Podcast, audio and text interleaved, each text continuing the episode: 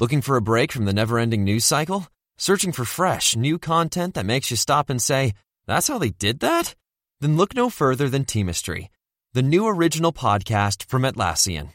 Hosted by filmmaker and documentarian Gabriella Cowperthwaite, Teamistry looks past the front-page headlines and into the untold stories of teams behind some of history's most groundbreaking moments.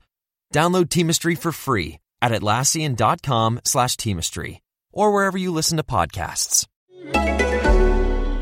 Interested in healthcare? Well, here's a programme you might not want to miss. Hosted by long-time healthcare reporter Dan Gorenstein, Tradeoffs takes a close look at the costly, complicated and counterintuitive world of the U S healthcare system and the policies that govern it.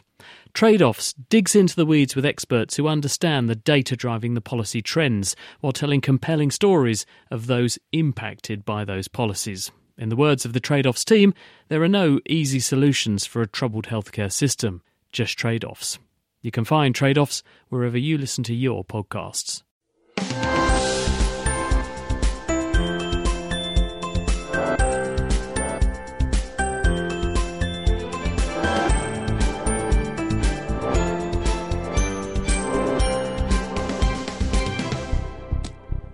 Hello, welcome to this week's Naked Scientists, with me, Chris Smith, and also with Ginny Smith.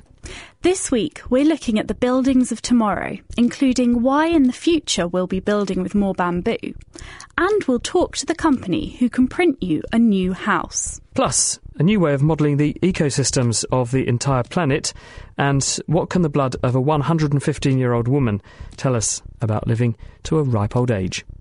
The Naked Scientists podcast is powered by U K fast dot co dot U K.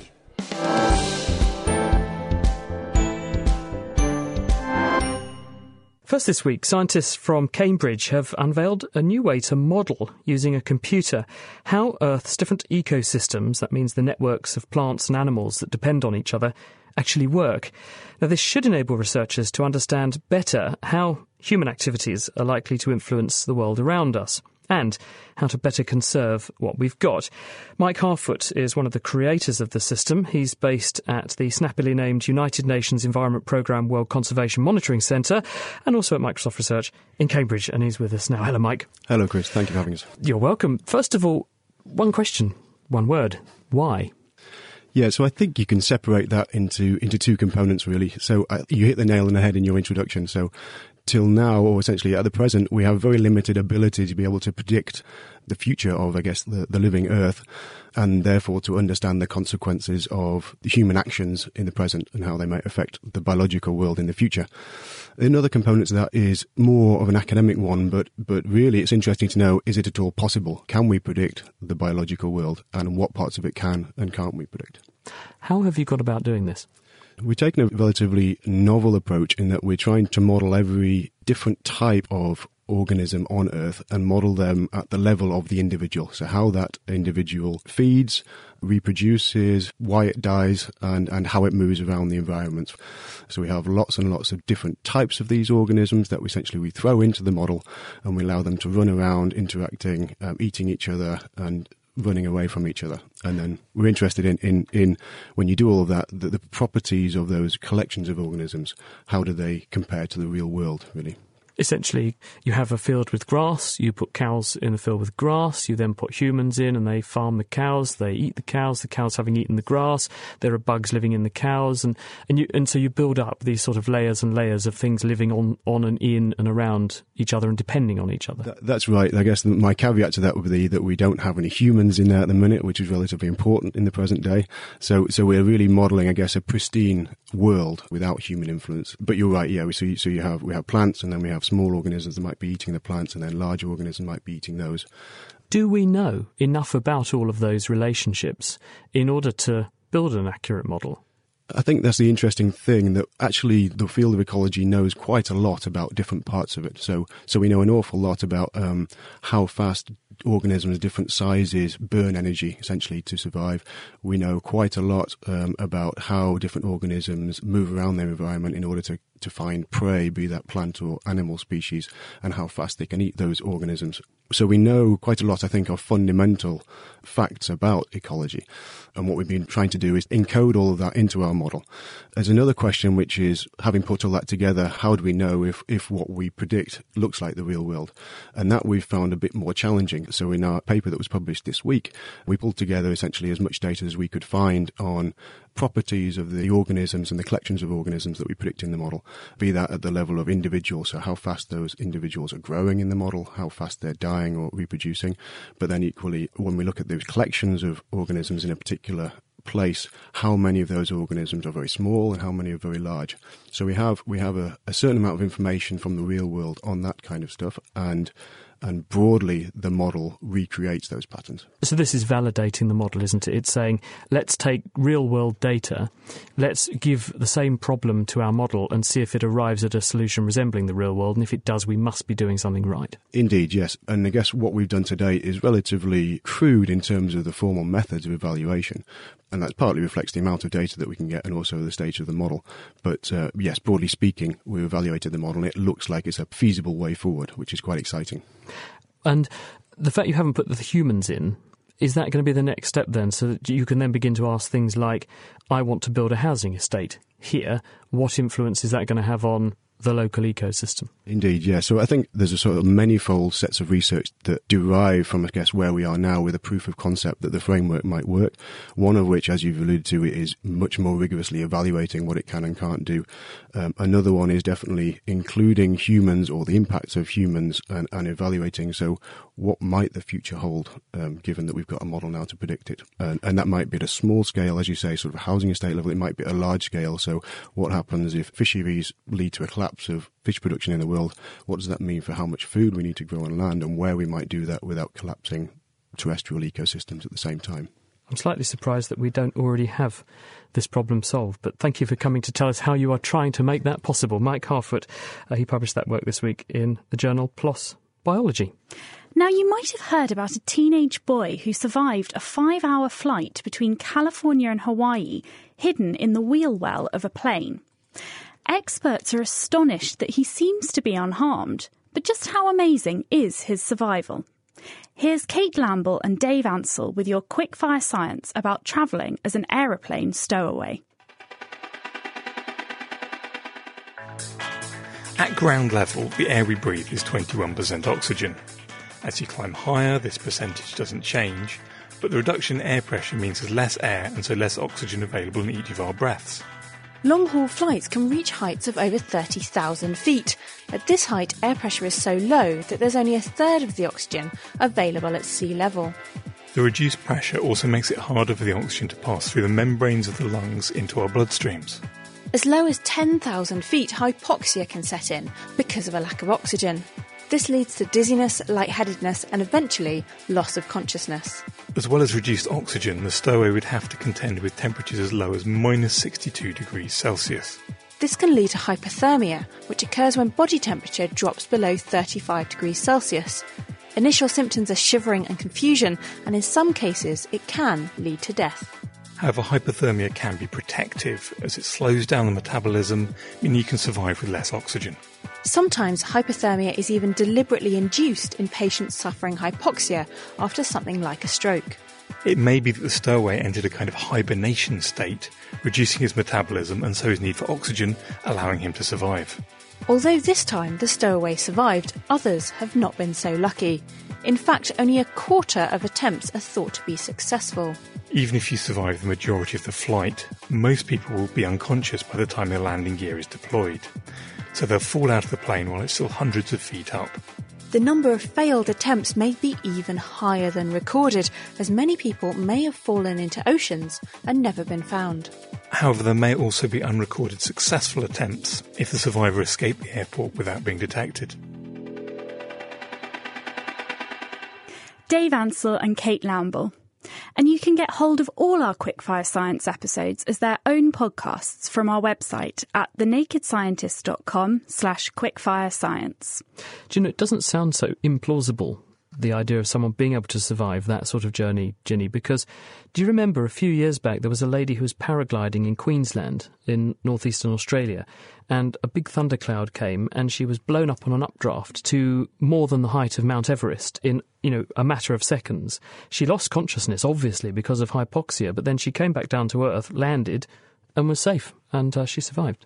It does seem to be something about this combination of cold and the hypoxia that means you can survive it. And people are also saying that young people are more likely to be able to survive. They're a bit more resilient.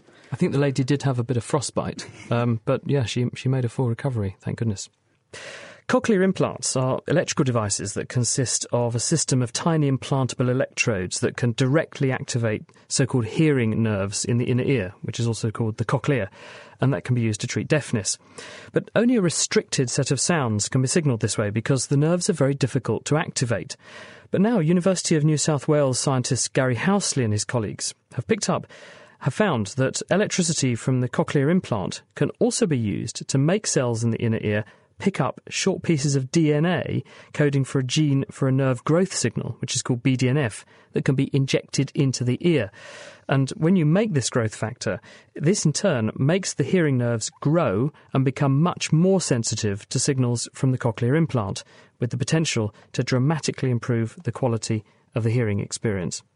The cochlear, or hearing organ, converts sounds of different frequencies into uh, information that's encoded in the auditory nerve fibers, which then transmit that information to the uh, auditory processing centers in the brain.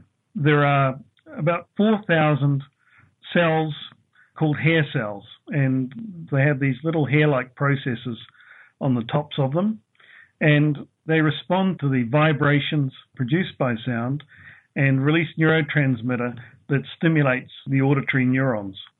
And when a person goes deaf, what's gone wrong with the cochlear structure in those people? Typically, it's the hair cells that are the most vulnerable. When the hair cells are lost, then in fact the cells around them also seem to die, and with that they stop the production of, if you like, a hormone or, or a chemical that sustains the, the auditory nerve fibres. Then the auditory nerve fibre dies back, and that's the state that uh, the cochlea lies in, if you like, uh, at the point where people become, you know, severely hearing impaired, and uh, perhaps a cochlear implant uh, might provide a possible means of, of restoring a degree of hearing to those people. And when someone has a cochlear implant fitted, how does it work to restore hearing to those areas that have become hard of hearing? Um, the cochlear implant typically consists of twenty-two or fewer electrodes. What they do is uh, by passing current from those electrodes out through the cochlear tissue, they're able to electrically stimulate and excite those auditory neurons. And when those neurons fire their action potentials again, people can actually perceive sound. So how have you sought to improve the situation? Well, we've tried to find a means to regenerate those auditory neurons, get the nerve fibres to a point where they're much more easily stimulated and therefore give a broader and, and richer hearing experience. And how do you think you can do that? Through gene therapy, it's possible to get cells to synthesise and release nerve maintenance factors, the neurotrophins, that had been lost when the hair cells, you know, died, if you like. We use the cochlear implant to uh, provide very short electrical pulses, which were effective in actually driving the D N A into cells that were very close to the electrodes to make the nerve fibres head to those electrodes. How do you get the D N A for the growth factor into the area in the cochlea where you want to use the electricity from the cochlear implant to get it into the adjacent cells? We produce the D N A, which codes for this brain-derived neurotrophic factor, and we're able to inject that into the uh, cochlea, and then we pass a few electrical uh, pulses, and, and literally within five seconds, we've been able to uh, create small pores in cells that are very close to the electrodes. They take up the D N A, and then in short order they start producing the neurotrophin, and within a few days the uh, auditory nerve fibres are growing back out and towards the electrodes. Is this a permanent change, or is this just temporary, this nerve response? Using our imaging techniques, we could see these new outgrowths for up to three months after, you know, our gene therapy. But by the time we'd gone out to twelve weeks, there were far fewer of these nerve fibres. So what is clear to us at the moment is that the expression is, is waning. So this certainly would be something we'd want to look at and potentially find a means of uh, sustaining uh, the gene therapy for, you know, for a longer period of time. And if you make measurements after these nerve cells have grown in this way, in response to the nerve growth factor that you've expressed, does this translate into more sensitive hearing in your experiments? Well, I think that was the really exciting point. With the regeneration that we achieved, we're able to then make a functional assessment of potential for improved hearing. And uh, the technique that we used for that is, is very similar to the technique that's used very broadly for newborn baby screening. And that's called auditory brainstem response. We passed small currents through the cochlear implant, gradually step up the amount of current that we're passing until we're able to record a brainwave. And with our gene therapy, we established that much smaller currents could be used to elicit a response. And then as we increased the amount of current, we got progressively a greater increase in the output in those uh, auditory centres in the brain. Thank you very much to Gary Housley from the University of New South Wales, and he published that work this week in the journal Science Translational Medicine. Now, mutations are effectively genetic spelling mistakes in our D N A that crop up as we age, and you may have heard of them as being the causes of diseases like cancer. But are these errors always bad for us? This week, scientists in Amsterdam have been looking at the blood of a one hundred fifteen-year-old woman to see what her genes can tell us about living longer. Hanne Holstege is from the V U University Medical Centre in Amsterdam, and she led the study. Now, one hundred fifteen years is pretty impressive. Was the woman still healthy at that age? Well, at that time, she had a gastric tumour, and that's actually what she died of. But her blood cells were still very healthy. And that was what you were looking at, her blood cells. So what did you find? Well, actually, what we found is that uh, her blood cells had uh, many mutations, four hundred fifty in the repetitive, uh, non-repetitive genome, um, but they were in the, the fractions of blood cells that had these mutations were such that it could only be possible that they were derived from only two stem cells, one of which was actually derived from the other, and that we did not expect to find. So what's the case in an, in a young person, for example? How many stem cells would their blood cells be derived from?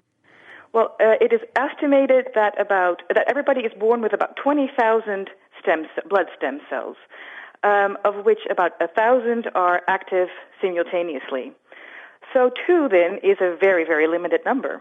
But she was still okay, even though she only had these two. What do we think was going on there? Well, it could be that during our, our aging, um, the amount of stem cells really decreases by, well, enormously. And so, you know, what happens if she would have grown older, if she would not have died from this um, gastric tumor, what would have happened then if she would have had only one stem cell? Or, you know, if having no stem cells is does, is, does not unite, is not united with life. So what would that mean? So what does this tell us about aging and what might cause that process? Well, um, we don't really know what exactly happened to all the other stem cells. It could be that they are inactive or senescent. We have no idea. But we did see that the uh, telomeres had shortened extremely uh, compared to all the other tissues that we uh, that we saw, that we tested. Can you explain to me what exactly telomeres are and why they're important? So um, telomeres are at the end of each chromosome, and with every division of each cell, Uh, the telomeres shorten, and it's been found that when they get short to a certain limit, that then the cell that, that has these telomeres, or shortest telomeres, will die. So it could be that the cells that the stem cells have had so many divisions that they could not live any longer and died. But we don't know if that is actually the case. We, we do know that they were very short, though, the telomeres. So you talked about this woman having four hundred fifty mutations. That sounds like a lot. How do you know that she wasn't just born with them? Well, uh, we tested uh, her blood cells, and we compared that with the brain cells. And the brain, uh, the brain cells hardly divide after birth. And the blood cells, obviously, uh, they had to supply all the blood cells. So the blood stem cells had had many divisions after uh, birth. So what we did is we used the brain cells as a proxy for her genome during birth, and then we compared that with the blood cells, and those changes are what we counted.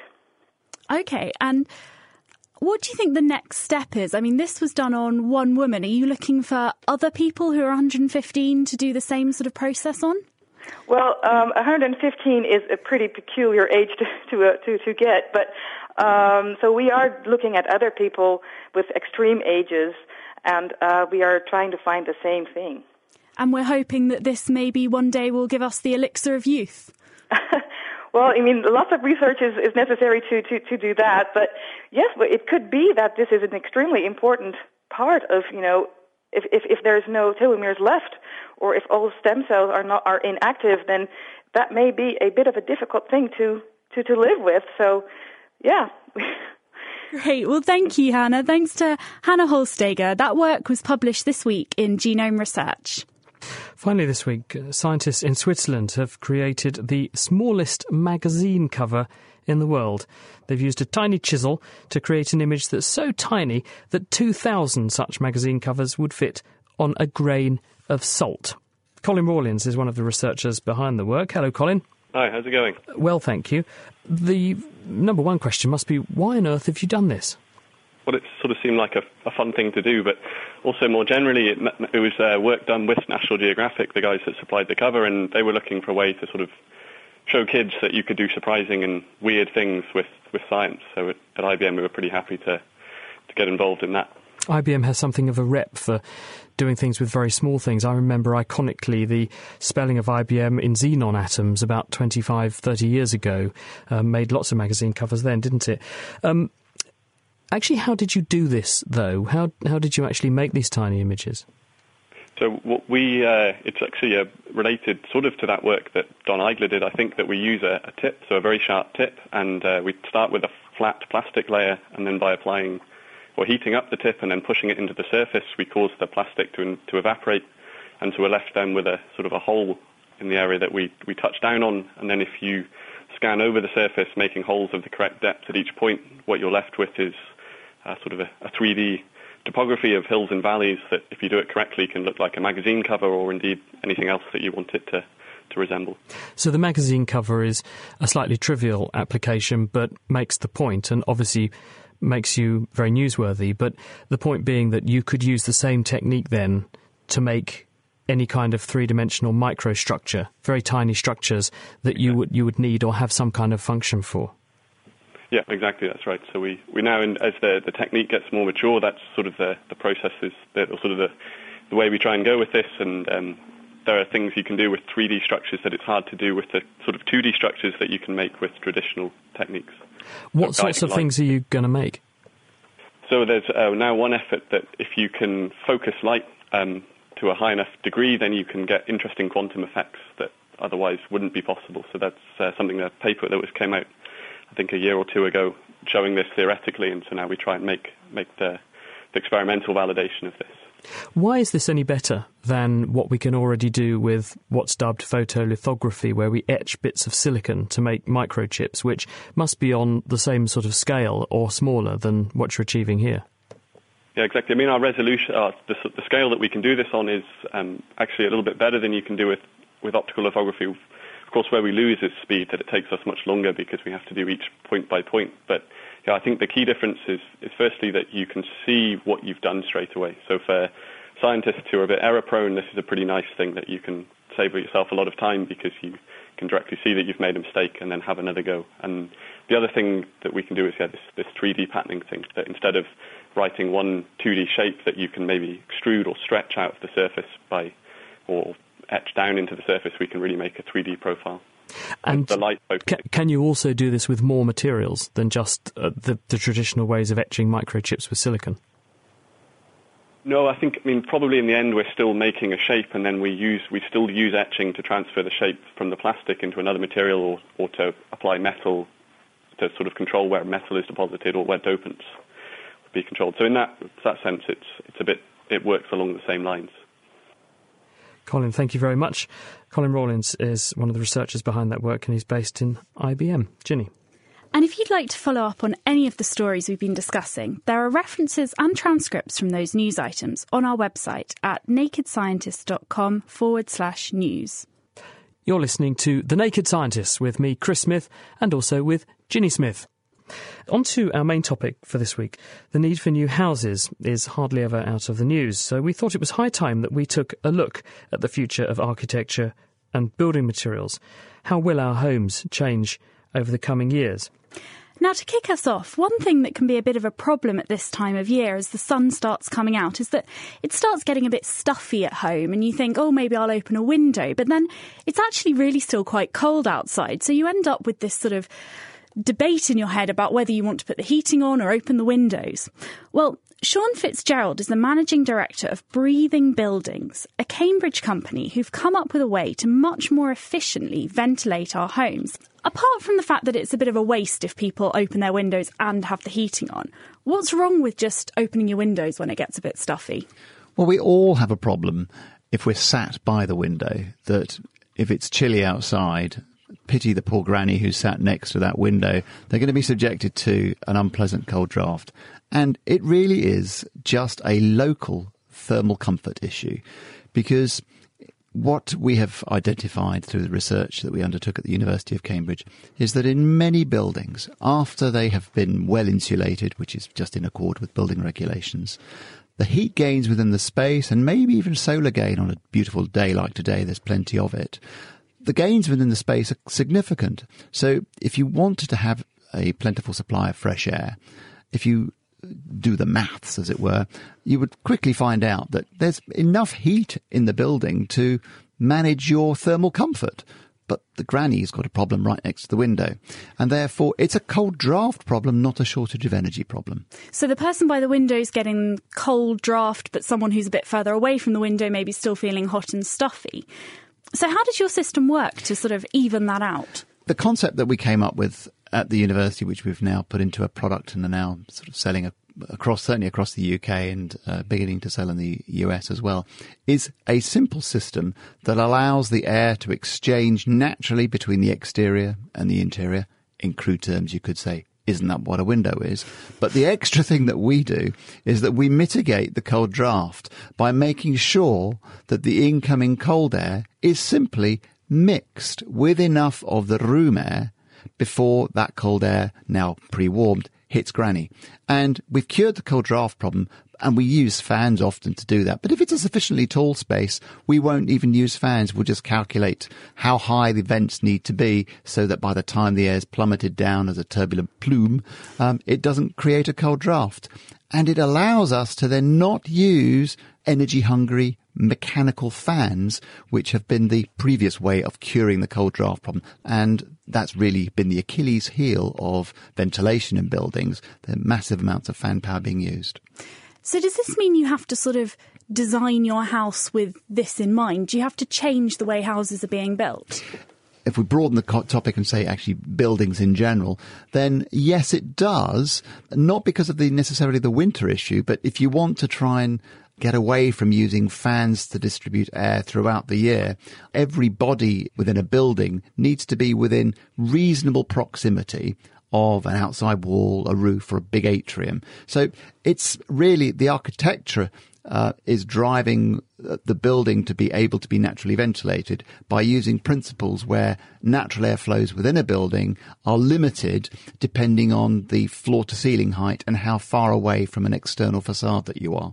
So if you've got a big office building and you end up in an office that's right in the middle, then it's not really going to help. It's not. And it's really important to identify that if that's the type of building that's being erected for good reasons, for example, if you're building in London where land is very expensive, you want to maximise the building area, you will end up typically with what we call deep plan buildings. So people in the middle of a building, multi-storey, a million miles away from the external facade. Those buildings have to be mechanically ventilated.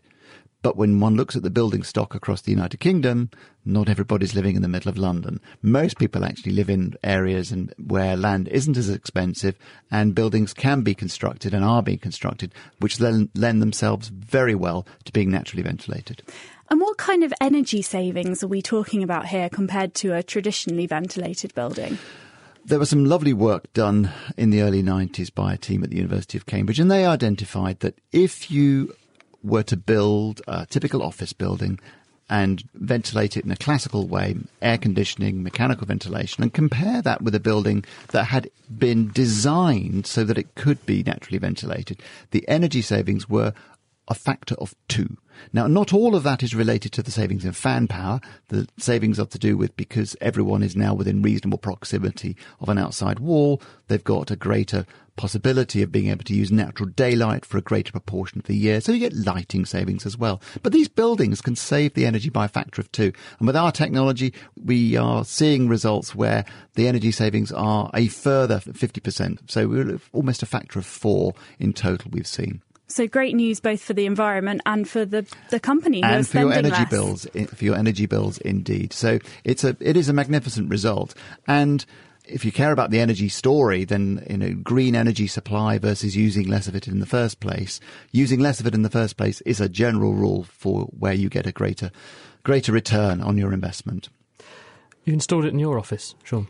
We haven't installed it in our office. We lease our office, and the office is an old building, and we could go into the details, but if it's really old, it's already leaky, and I don't need to worry about minimum air supply in the winter. Sean Fitzgerald, thank you very much. Now, it's not just the way that we build houses that could change in the future. The materials we're using might as well. In order to make housing across the world more environmentally friendly, Michael Ramage from the University of Cambridge is trying to develop the use of bamboo to replace some of the more traditional building materials. Hello, Michael. Hello. So why bamboo?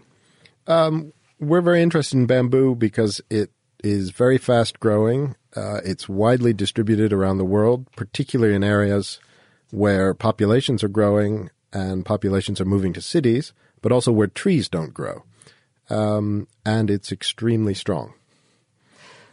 What about the environmental equation, whereby in the same way that people in America were growing a lot of crops to make biofuels, but actually they were taking land that could be grown for food out of production, there was an environmental cost, therefore, because they had to buy the food in from elsewhere or turn other land into food-producing land to make up for the fact they were growing you know, fuel crops.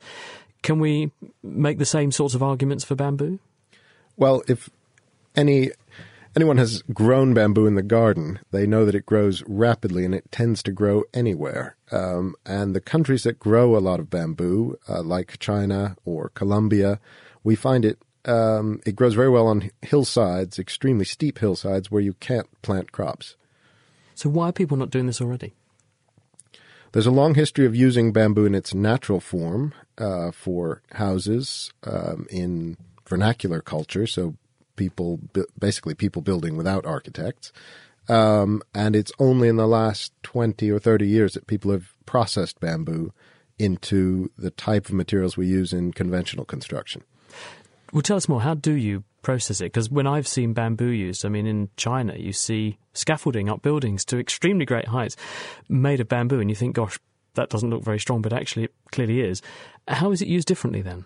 Um, so the processing of the bamboo is it it grows as a round, it's a stalk, it's a blade of grass that happens to be seventeen centimeters in diameter, and it gets it gets split up into slivers, which are then cut down into rectangles. And then the rectangles are glued together to make big sheets of what we might refer to as plywood. It's it's a different material, but it's like a sheet of plywood.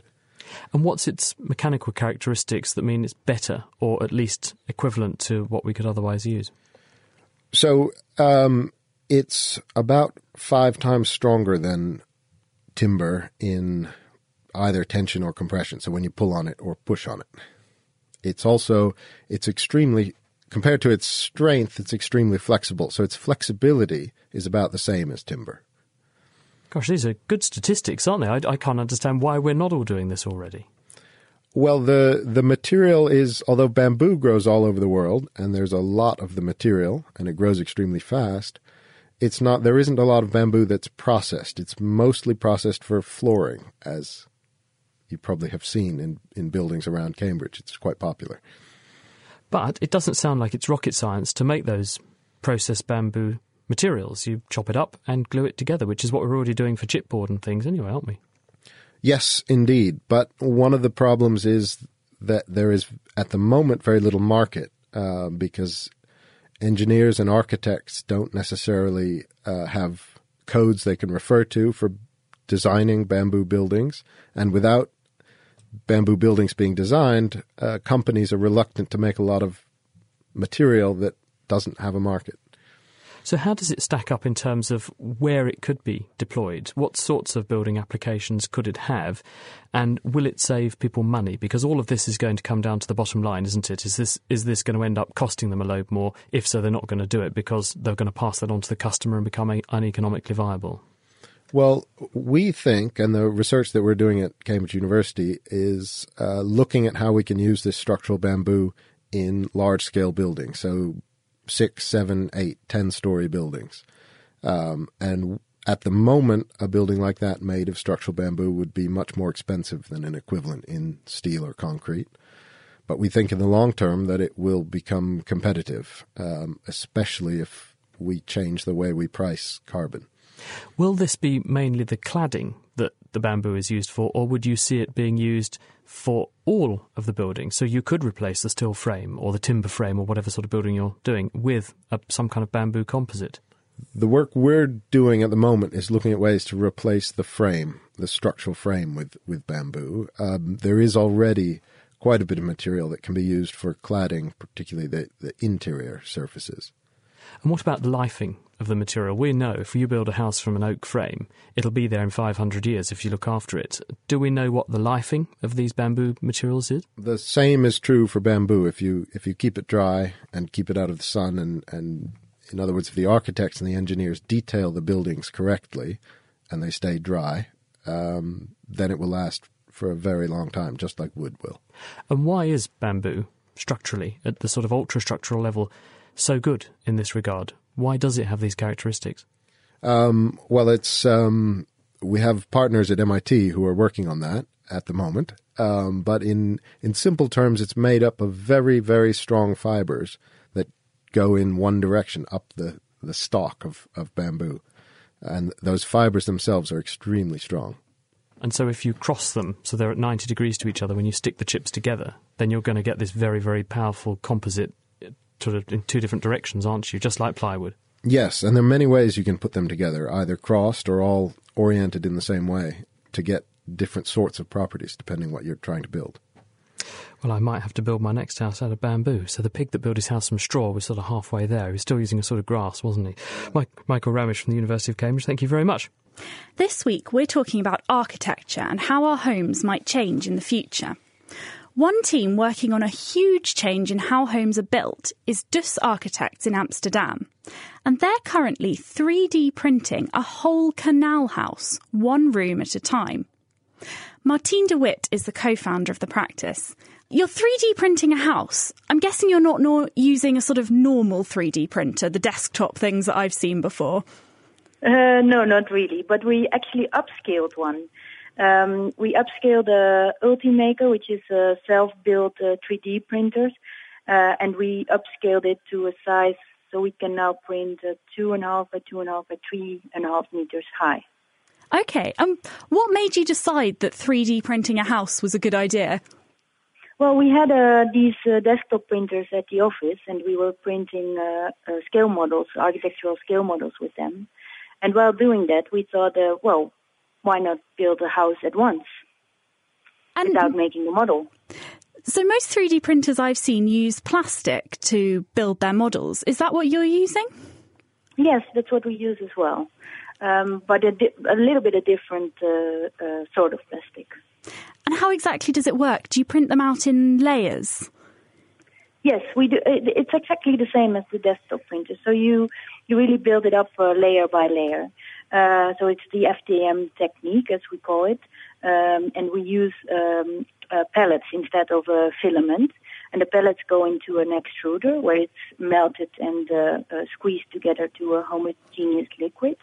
And that goes to the uh, nozzle, which is uh, programmed. And how do you know that something like this is going to be structurally sound? I'd be a little bit nervous about getting into a house that was printed with it on a three D printer.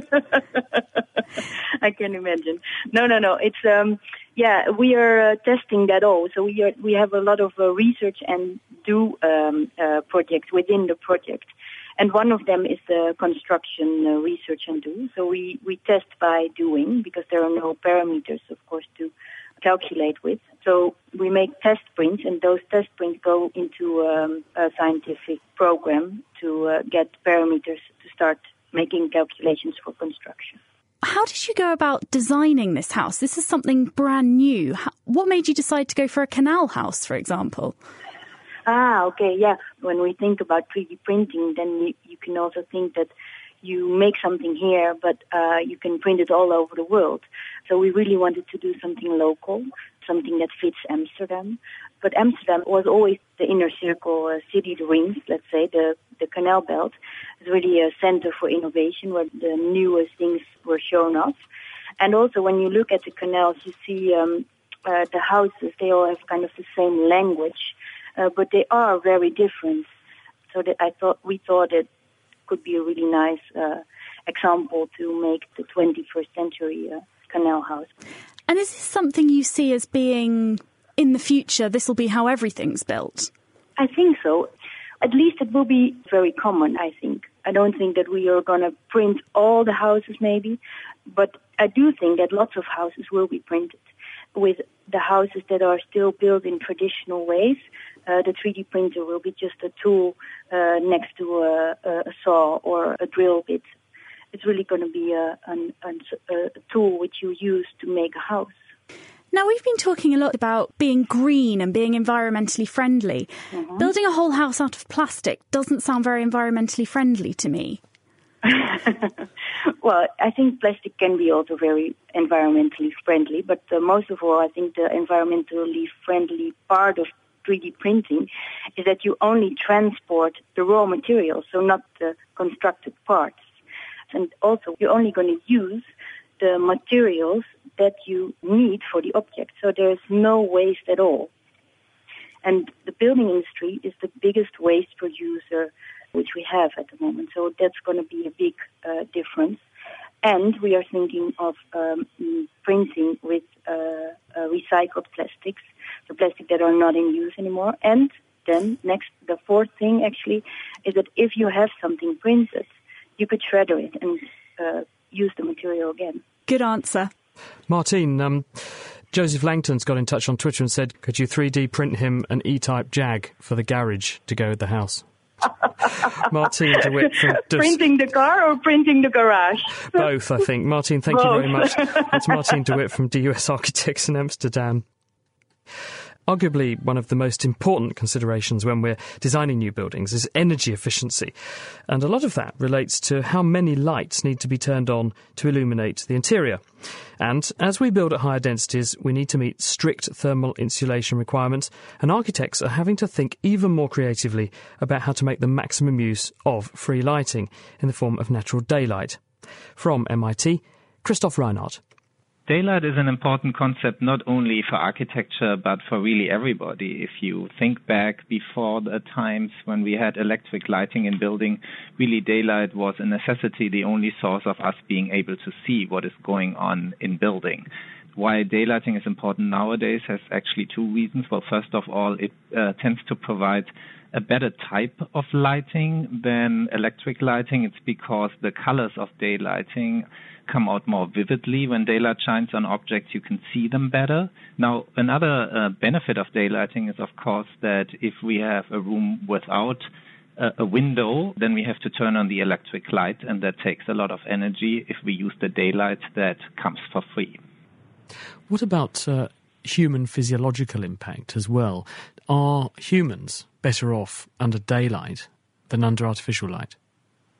Yeah, that's uh, it's very good that you're asking that question. So we've known for a long time that uh, visual rendering of objects are better with daylight because it comes in all colors of the rainbow, so they render the color of that object very well. Something else that's very exciting that we only found out really within the last decade is that daylight not only provides us visual information uh, about the world around us, but it also is linked to something is called our circadian rhythm, so our biological clock. And what that concept means is really that all of us in our brain, we have a little clock that tell us what time it is. And uh, if we wouldn't get any clues from the outside world, be it uh, through light, what time it is, then we would start drifting. Some of us would have maybe twenty-five hour days, others would have twenty-three hour days. So daylight is very important in, in, in training us, it basically keeping us all synchronized that we can all follow our lives at the same time. But equally, is it possible to end up with too much daylight exposure? If you're working in a building and care is not taken, could you end up with overlighting of the interior? Oh, absolutely, that can happen. So architects and owners think uh, the more the better. So if we just open our buildings, have a fully glazed facade, then we get more daylight and it's necessarily better. But that's actually not the case, because once we have too much daylight and we want to read a book or do something on an electronic device such an iPad or a computer, then we might be in situations where we can't see because there's too much light. And basically what there is, it's really too much contrast. That means if you are in a room that is partly very, very bright to, to sunlight, and then when you look in the back of the room, it's very dark, then our eye cannot adapt, cannot take in this large range of brightness variances. And that's called glare. That uh, leads to um, discomfort. So do architects have mechanisms to predict how much light is going to penetrate into a building, what the likelihood of glare occurring is, and therefore how to mitigate it? There are methods in place. So uh, especially uh, over the last couple of decades, we've had made in the architecture world a lot of advances in uh, modeling buildings in a computer. So it's as if we are putting a, a building into something like a computer game from the gaming industry, and then we can model the light for a whole year that shines on the building. So we have, have become very good at predicting how much light there is in buildings. And equally, does the same apply when trying to get light into a building? So formatting the interior correctly so that you can get as much light as possible, as deep into your building structure as possible. So it's not just the people who sit by the windows that are well lit. Yeah, that's a very good question. What is very important is uh, how high the upper edge of the window is. So if you're in a space right now and you're looking at the window, you really want to have the distance between the floor and the upper edge of the window as high as possible. So then you can basically get away with a window that takes maybe a third or so of the whole facade. The rest is just wall.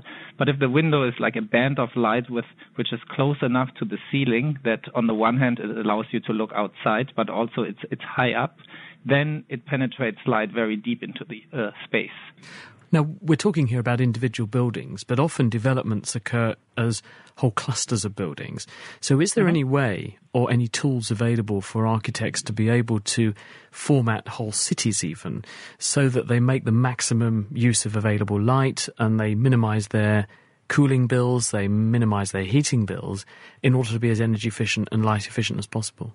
Uh, legislation has been in place for a long time, arguably one of the first legislations in the field of uh, access to light at the street level and in buildings comes from nineteen seventeen. These were the ordinances in New York City that when all the skyscrapers were being built in Manhattan that um, stipulated how much offset buildings have to have from a street so that there's sufficient light uh, both on the street level as well as in the buildings. And these were really uh, what we would call section-based. So it's as if you draw in two-dimension a city on a piece of paper, just the outline, and you don't really think three-dimensionally of the problem. You just see um, two buildings next to each other that form an urban canyon. Nowadays, due to uh, advances in computer rendering and just uh, availability of data on cities, what we've been working on in our lab is uh, an urban modeling platform called uh, U M I, and what this allows is that we can effectively use data that are available for many cities, which are called geographic information systems that contain information about the form, the shapes of all, any building in a city, the usage pattern, the existence of trees around it, the value of the building, and so forth. So we can take these big databases and convert them into energy and lighting simulation programs and scenes, run simulations of lighting and energy for a whole city, and then provide that back to the city. So they can then use this information, for example, to have better policies of how much distance between buildings has to exist. Uh, when you go away just from the daylighting and look more at energy use in buildings, we can then use this for policy measures to say what are the most offending buildings in our neighborhood that use too much energy. How can we uh, help these buildings to save energy for the whole city? Christoph Reinhart from M I T. You're listening to The Naked Scientists with Chris Smith and Ginny Smith, and we are talking this week about the buildings of tomorrow. Uh, Michael Ramage and also Sean Fitzgerald are with us. Anthony Gortastic has got in touch and says, how high, Michael, can buildings go? Perhaps you could comment on bamboo. How high do you think you could build? Um, well, we know we can build ten-story buildings with wood, and we've got proposals that are feasible for thirty stories in wood. So with bamboo being somewhat stronger, I think fifty to sixty stories will be probably quite likely in the near term. Quite eye-watering. Thank you for that. Maria Gabriella Franque-Conde says to you, Sean, when talking about sustainable agriculture, you listen about green roofs and walls and urban architecture. It's claimed that plants absorb C O two and pollutants in the atmosphere. Would that be the same for the crops we'll later eat? I think the topic of green materials for buildings is amazing, because one of the challenges that we have in a building is assessing the embodied energy. In other words, how much energy or carbon was used to make the materials. And if you make it out of things like bamboo, it becomes a carbon sequester. Lovely answer. Thank you very much, Sean Fitzgerald. This is The Naked Scientists with me, Ginny Smith, and with Chris Smith. Closing this week's show, Hannah Critchlow has the question of the week. This week, we wake ourselves up with a refreshingly novel and stimulating question. Justin Smith. Why is it that at the office I get so tired I could just about die? Every day is like this, but yet on the weekends I don't suffer. Am I just bored at what I do? Is it lack of oxygen? What's the scientific rationale for this? Doctor Tom Manley. I think a, a broad assumption, obviously, is that the things that you're doing in the office are less interesting and less enjoyable than the things that you're choosing to do at the weekend. But I think with any task, we can see that there's a sort of dynamic interaction with the degree to which it captures the resources of the brain that are needed to do that task. So if we're doing a task which is very interesting and salient, it's offering lots of stimulation that capture our attention. If you think about things like novelty, if it's very new, that will tend to capture our attention. Or if lots of very exciting things are happening very quickly. Hmm, frequent flurries of interesting, novel and salient tasks. Does that sound like your work? Perhaps Justin's work is more like this.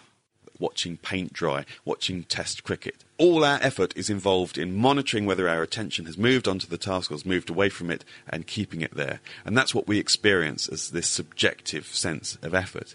And it's easy to see how some tasks that we do in the office would more easily fit into that category. We've done it many, many times before. It holds very little interest or excitement for us. And are there any differences between weekend activities and what you're up to at work? Maybe how sensitive the task is to a lapse in attention.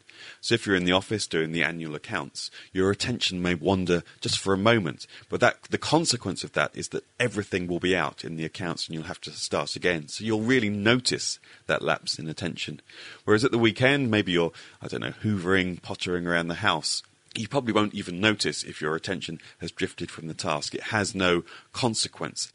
But the, the real key, if we're able to achieve it, and it's not always easy to achieve, I realise, is if we want to pay attention very well during our work, then do something that you love.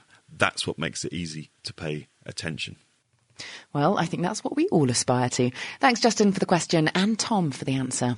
Moving on, I'm in South Africa. And whilst there, I came across this gem of a question. Hello, my name is Ilhamja Dean. I'm from Lanesia in Johannesburg in South Africa, and I'm at the Rancho also in Johannesburg in South Africa. And my question is, why does fire burn? What do you think?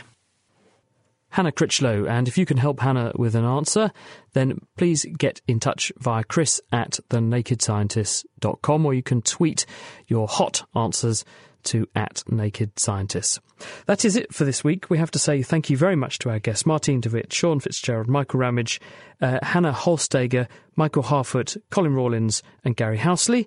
And thank you also to Ginny Smith for joining me. Next time we'll be delving into the world of dinosaurs with a special programme all about paleoontology. I hope you can join us. The Naked Scientist comes to you from Cambridge University. It's supported by the Wellcome Trust, the S T F C and the E P S R C. I'm Chris Smith, and thank you very much for listening. Goodbye.